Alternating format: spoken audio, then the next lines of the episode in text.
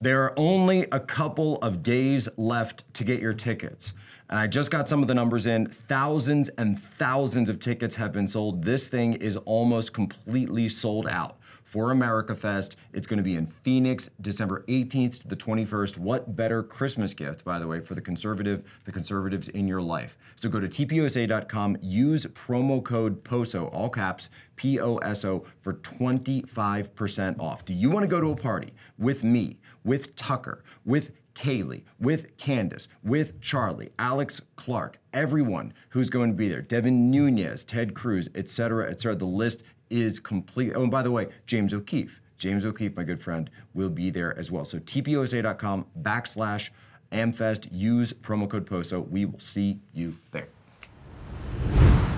Ladies and gentlemen, welcome aboard today's edition of Human Events Daily, powered by Turning Point USA. Our top stories today breaking news from the Ghislaine Maxwell trial. The FBI recovered multiple hard drives from a safe in Jeffrey Epstein's house. Next, CNN's Don Lemon, we just found out, intervened in the Jussie Smollett case. Third, Jen Psaki is mocking the idea of personal rapid at home tests for COVID. And then, fourth, a Sony official for PlayStation was fired after being caught in a pedophilia sting by YouTubers. All these stories and more ahead, Human Events Daily.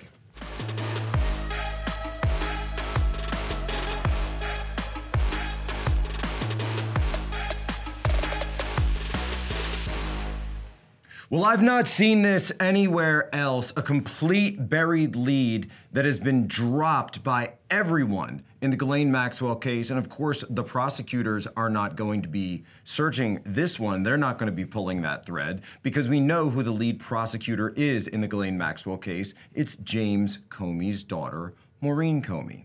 An FBI agent testified at the end of the day yesterday. It was very brief. It was so brief you almost missed it that agents used a saw to open a safe in Jeffrey Epstein's Manhattan mansion that held diamonds and hard drives. Why is this significant?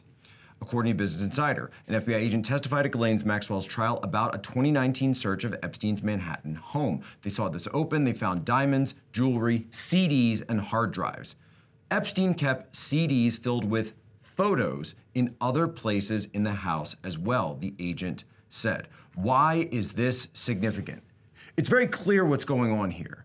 And I think it's very clear what was going on. Jeffrey Epstein was involved in a high level blackmail operation.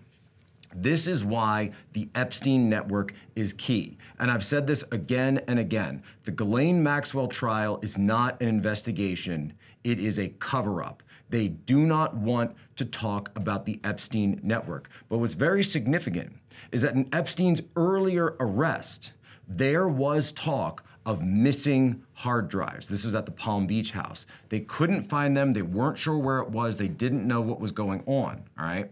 Now, in 2019, the FBI goes to his Manhattan home. What do they find there? Hard drives. Very interesting. Are we going to know who's on these hard drives? Are we going to get a list of the people that are involved in these horrific crimes? Let's listen to the tape because the accuser who's come forward, the victim of Jeffrey Epstein and Ghislaine Maxwell in this network, has talked very specifically about what types of people might be on these hard drives. Take a listen. She is a monster. She, she's worse than Epstein. She she did things even worse than Epstein did. She was vicious, she was evil, and she was a woman. Her lawyers have said Ghislaine Maxwell is not a Jeffrey Epstein, uh, that she has been a victim of media spin. They're doing their job, but um, I know that woman. I've, I've known her really well. Put it this way Epstein was Pinocchio and she was Geppetto. She was the guy controlling the strings. Jeffrey. Yep, she was pulling the strings. She had his money, he had her contacts, but Ghislaine was much more conniving and smart than Epstein ever was. Virginia Roberts Giuffre says she first met Jeffrey Epstein and Ghislaine Maxwell when she was just 16. And alleges that she was forced to have sex with Britain's Prince Andrew on three separate occasions. She was 17 at the time. He has denied that and says it's possible this picture with his arm around her waist was doctored. Is there any way you could have had sex with that young woman or any young woman trafficked by Jeffrey Epstein in any of his residences? No. Prince Andrew should be panicking. He knows he's guilty. He needs to be held accountable. We need to show the world that the rich and the mighty can fall too. Do you think that Ghislaine's life is in danger? Absolutely. If she squeals on some of the people that she has videos on, they won't be happy with her talking about that. And when you say that she has videos or she has knowledge of videos that exist about people, people like who? People well known names? Very well-known names. Um, you know, the government officials, the, the politicians, the royalty. Like, you know, they were taping everybody every moment. So I might be surprised if I didn't already present my analysis of the case here. My theory of the case is that we are dealing with regime politics. We are living through an era of regime politics, and we are dealing with a regime. That regime for reasons that I think have become clear at this point, does not want that information coming out about who was involved in the Epstein network. Ghislaine Maxwell's on trial, and that's the only person they want you focused on. That's the only person they want you to care about. But now we know the FBI recovered and has had in their possession for two years at this point six hard drives that were directly connected to Jeffrey Epstein, to Ghislaine Maxwell, CDs full of pictures. Are we ever going to get those? Folks, are you paying attention yet? Christmas is fast approaching. Go to mypillow.com right now. Use promo code POSO. Get your orders in now. You got to get your order in now so that it arrives by Christmas Eve, Christmas Day. See, we don't do presents Christmas Eve. I never growing up was a Christmas Eve, you know, open one present. I heard some families do that. I don't know if that's like an Italian thing. We don't do that. In the Polish POSO household, it's Christmas Day means Christmas presents. That's the point 100%. Not even just after midnight mass. No, still doesn't count. Christmas morning is Christmas morning. So if you go to mypillow.com, use promo code POSO. If you're wrapping those presents, look, I'll put it this way. In my household, we're going to open those on Christmas Day. If your family has a different tradition, that is up to you. I want to get into this next story. Jussie Smollett reveals on the stand in his own trial that CNN host Don Lemon warned him via text that cops weren't believing his account of the case. So go back almost three years ago now, when the Jussie Smollett case was breaking, when it was going everywhere.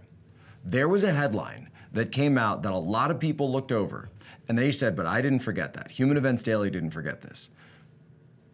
Don Lemon said that he was texting Jussie Smollett every single day after his horrific attack.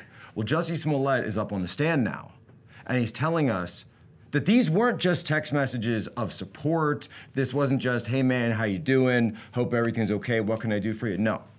Don Lemon was using his position at CNN, his platform at CNN, to get information from the police in Chicago. We know that Don Lemon interviewed the superintendent of Chicago police at one point and then providing that information about the investigation to Jussie Smollett. What did this do? This made Jussie Smollett refuse to cooperate, refuse to give his phone over to TV, uh, to the excuse me, to the police, refuse to give over any of this information. He committed obstruction of justice. Don Lemon intervened in this case, and he also committed obstruction of justice. Isn't this the exact same thing that we just saw Chris Cuomo, CNN's top star, and his bro, Don Lemon's bro over there, get fired over for CNN? Because he was using his position to aid personal favors for people who were the target of an investigation. Now, in that case, it was his brother. In this case, it's Don Lemon's buddy. What is going on at CNN? And it's very clear They are not a news organization. They are involved in law, they are getting involved in justice, they are getting involved in crimes. They are having their hosts completely abuse their position and completely abuse this to aid people to get out of crime. Now, Jesse got caught. Of course, Andrew Cuomo got caught. But Don Lemon is still there. Will he see the same kind of accountability? Is there a standard at Chris Cuomo or a CNN for Chris Cuomo? Or is there a separate standard for Don Lemon? Listen to Don Lemon talking about Jussie Smollett a couple of years ago. You can, a, a good lawyer can get you out just about anything, right? Or reduce whatever it is that you're going to suffer.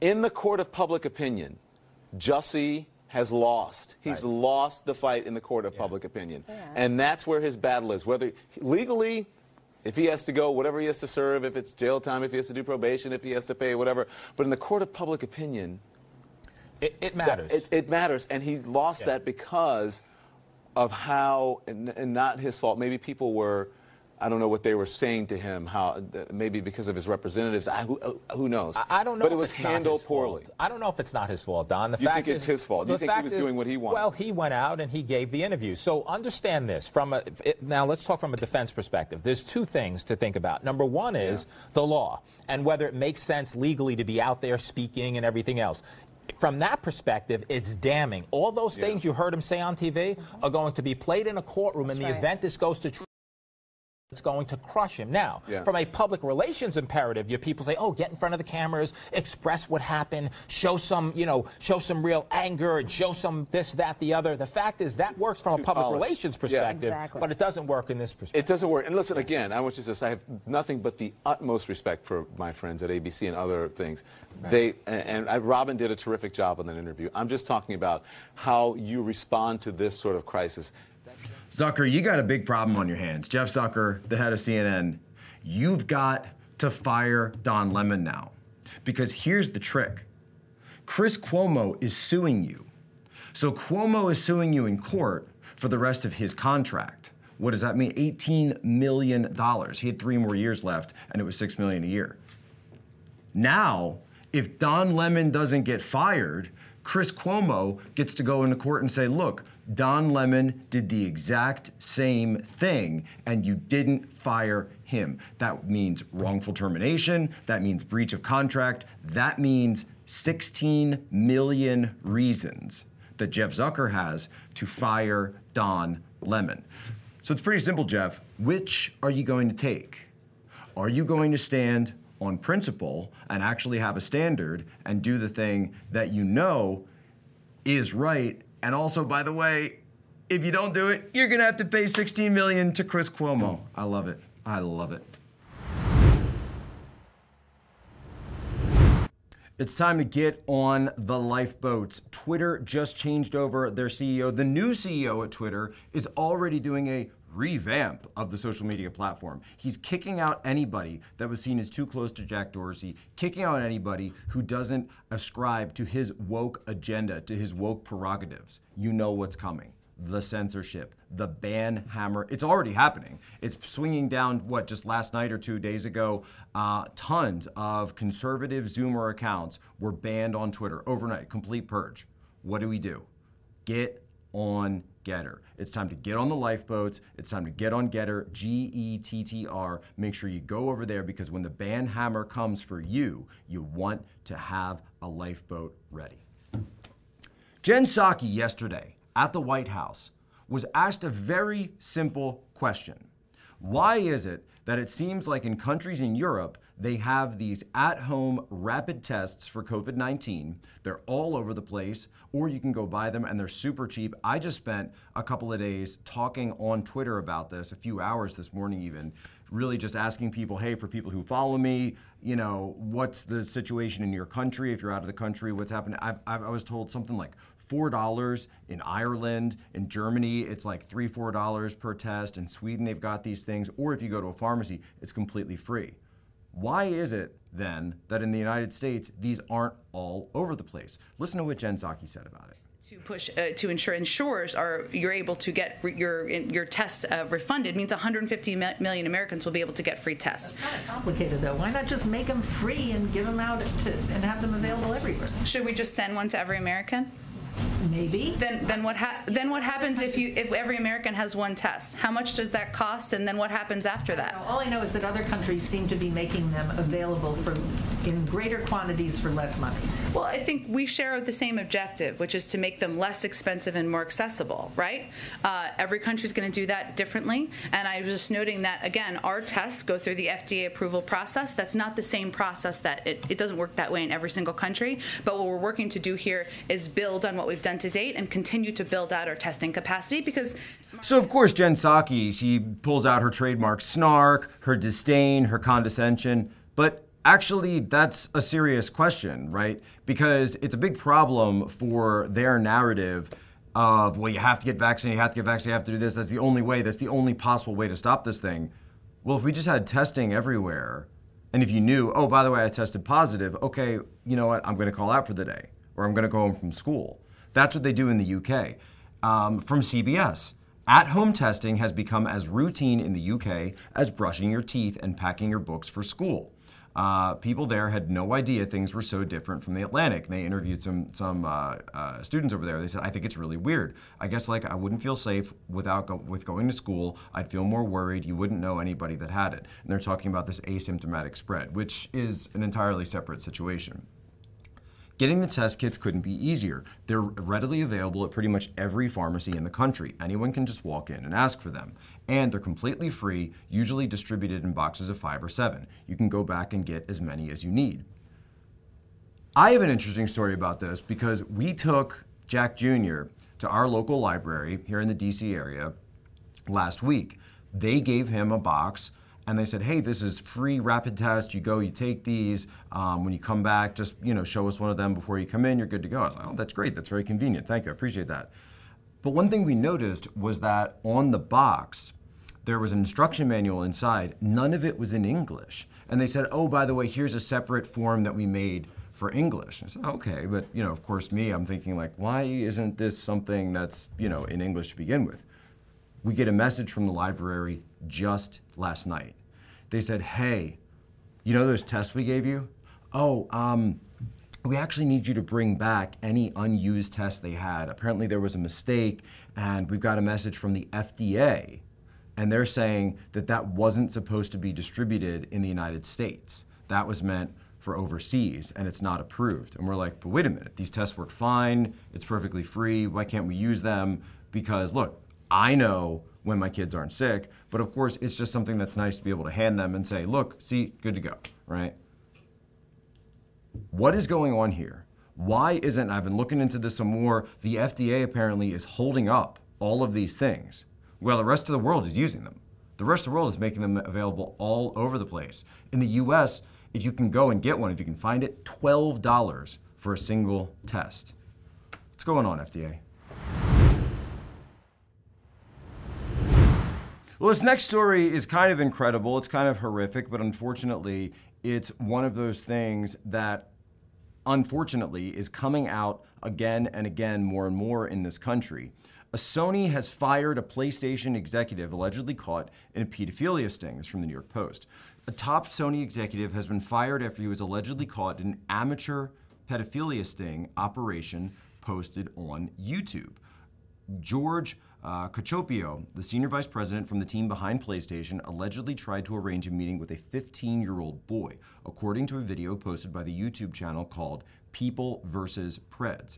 Capo- uh, Cacioppo has been at PlayStation for more than eight years, according to his LinkedIn profile, and he's most recently served as the senior vice president of engineering. We're aware of the situation, yada, yada, yada, corporate statement, corporate statement, corporate statement. Adam Sharkey, a spokesman for the San Diego Police Department, this happened in San Diego, said there is an active investigation being led by the San Diego Internet Crimes Against Children Task Force. But here's where what really caught my attention, even as you know, a couple of paragraphs down, amateur YouTube sting operation. What is that? People versus Preds, an amateur sting operation, right? So a grassroots group of people, YouTubers, meant to catch sexual predators who meet victims online, identified him as a 64 year old who was allegedly trying to arrange a meeting with a 15 year old boy at 4:30 a.m. Go and watch the video because they actually posted this on their own YouTube page. Who you got here to meet tonight, Jeff? Jeff, we can have a conversation or I can call the cops, Jeff. Jeff, I can, I can call the cops or we can have a conversation. No. You want it? Jeff, you want to have a con? Jeff, I got your face on video, you fucking. You want me to call the cops? Alright, I'll call the cops. You invited over a 15 year old kid tonight to have sex. Excuse me, everybody! This guy invited over a 15 year old boy to have sex with him tonight! You want me to get loud or you want to have a conversation? May I know the purpose of your visit? Hey, you want to get you want me to get loud or you want to have a conversation? Alright, you want me to get loud? Excuse me, everybody! So what is people versus Preds? How are they doing this? How did they identify them? Because me, I'm I you know have to look at this and say, well, from an investigatory standpoint, where did you get this information? What People versus Preds has been doing is that they created a decoy minor uh, profile on Grindr, a dating app that's meant for gay, bi, trans, and queer people. And two, the two exchanged photos, and Cacioppo told the decoy that his name was Jeff. He then allegedly gave his address in order to have sex with the purported 15 year old boy, according to a review of the chat logs. So you see what's going on here.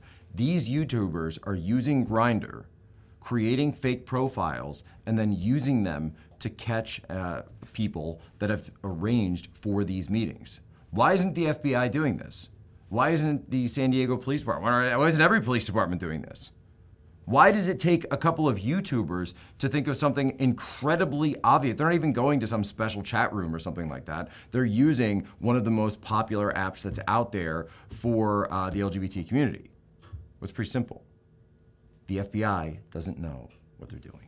Well, that's all the time we have here today for Human Events Daily. I want to thank everybody for watching and thank you as well for leaving us the five star reviews. They're pouring in, but now more than ever, you've got to be the influence agent. Share this out with your normie friends. Remember, our motto to you be good, be brief, be gone. We are giving you the stories, the analysis, and the information, the receipts. Remember, Human Events brings the receipts.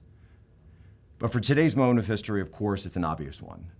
December 7th, 1941, as everyone knows, Pearl Harbor Day. 80 years ago. The anniversary is today. And for myself, as a former U.S. Navy officer, of course, this hits home. Because we those sailors, if you've ever been out there to Pearl Harbor, if you've gone and visited, they were lying, sleeping on a Sunday morning. Some of them were getting up for church services. When that attack happened, without warning, when that went down, because people in Washington didn't pay attention to the intel, didn't pay attention to what was going on, and people and sailors, heroes, died as a result. Ladies and gentlemen, you have my permission to lay ashore.